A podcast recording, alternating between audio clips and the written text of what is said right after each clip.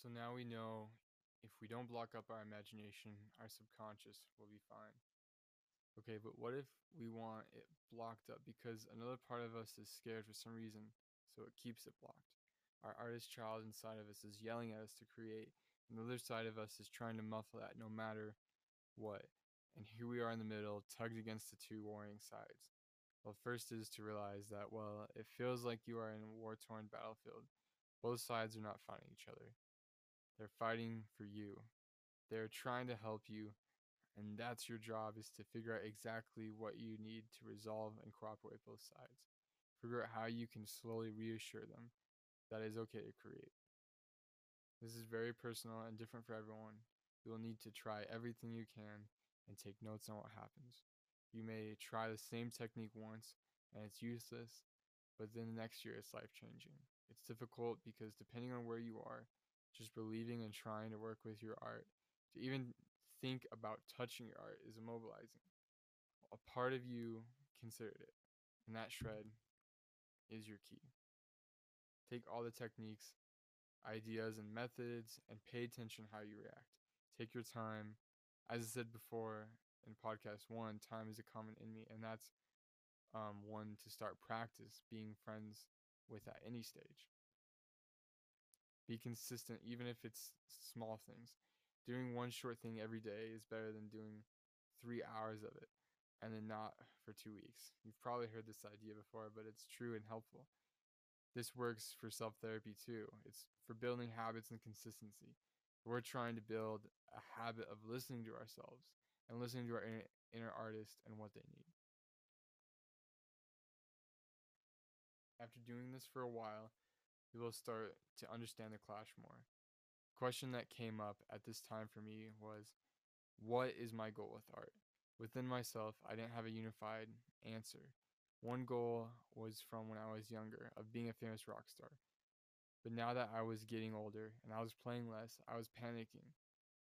Then I considered another goal, making beautiful unfiltered art for no one to see but me, just art for me and myself to enjoy. The part of me that wanted to be famous, that wanted to change your identity. Part part of that desire was out of running away from my past self and becoming someone else. But most importantly, part of that desire was rooted in not being me, not accepting myself. So with that part of me that looked at art like a child and just wanted to play and connect with something, that was a clash because I didn't want to make art for that child. I wanted to make it for a new idea. I wanted to make it to run away from art. My dreams of becoming famous weren't all unhealthy like that. Parts of it is healthy, and I want to retain it. But the fear in me is so attached to it. When I pick up art, it's like a magnet for the ideology to cloud my brain. This is what I realized about a year ago and started to think about uh, two years earlier before. And since then, I've been practicing listening and trying different approaches to rebuilding my relationship. Some of it I had to strip down completely. And right now in my life, I have been making the least music I've ever made since I started playing. I'm being very careful with it. I'm sitting down and making strategic and um, strategically listening, and I'm more often enjoying creating again. Though I'm not creating as much, I'm learning the most about myself than I ever have.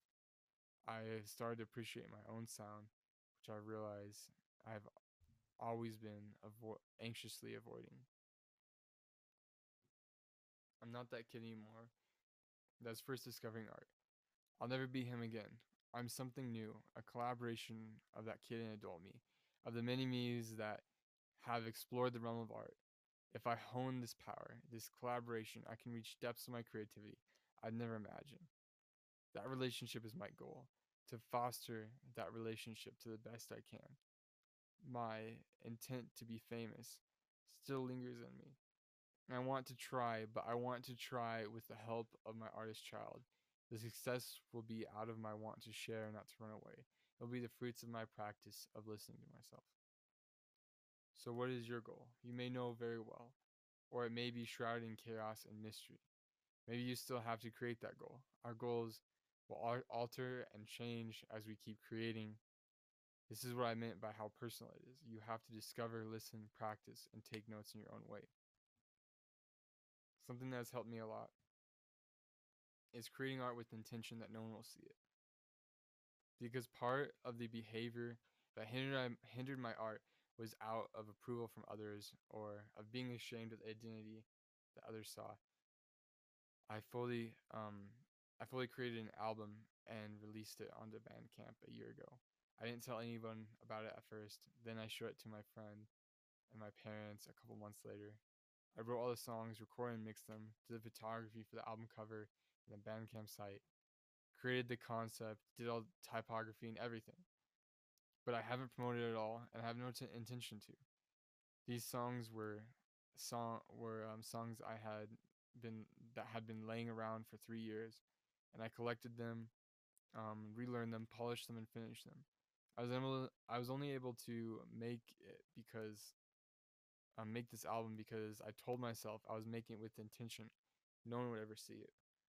These songs were all instrumentals that I created um, almost kind of in a state of meditation when um, when I was alone and just needed to connect to something and feel something. So they were already very pure creations um, that were also created only for me. Essentially, it was an experiment, but it also gave me confidence that I could make and release music without being stopped by the things that almost killed my music. It's it's somewhat killed my drawing, and I never got any accomplishment like that with drawing. But it also told me that maybe someday I could release music with the intentions of others others seeing it, and I could be proud of it. Because this art, um, uh, because of this, um, every time I go back and listen to it, I'm proud of all of it. The album was um, technically four years in the making, if you count the oldest song on it, but consciously creating it took about a year. I haven't released anything since then, but um, my next goal is to do the same thing but with my singing because I have a lot more harmful conventions tied to my voice. I think an important idea is realizing all attempts to make art, even if others don't consider it art or it never sees the outside world, is all art. If you count all my drafts or of, of finished or unfinished songs, in my phone, I've written about 300 songs, but yet I feel like I haven't done anything. I can't tell someone when I meet them that I have an album on Spotify, Spotify, and for them to go listen. And yes, I've released an instrumental, but I don't have a band or project I'm working towards promoting or getting out there. Um, I do tell some people about the instrument album, but because it was created from a very vulnerable place, and I made a promise to myself that it was made not to show promote. I'm careful um, who I show it to. Uh, anyways, if I had to release just a quarter of those songs, no matter the quality, all of a sudden I could say to, to those people, I could say that to those people. When those people aren't around for those songs, uh, when those people aren't around, those songs still exist. I still put my heart and soul into them. I spent time on them with the intention to make them all great. That's why it's important to realize that all these unreleased and unfinished songs are just as valuable as the ones I will finish and make money off of. Otherwise, I'm just creating art and almost never reaching the goal of creating because my brain doesn't consider art unless it's release, released and then successful. In May, I did an experiment where I spent 10 hours locked in my room, just playing music, trying to record, and write as many songs as I could. I created a band name just for that day and a style and persona. I wrote and recorded six songs, and that band only exists for that day.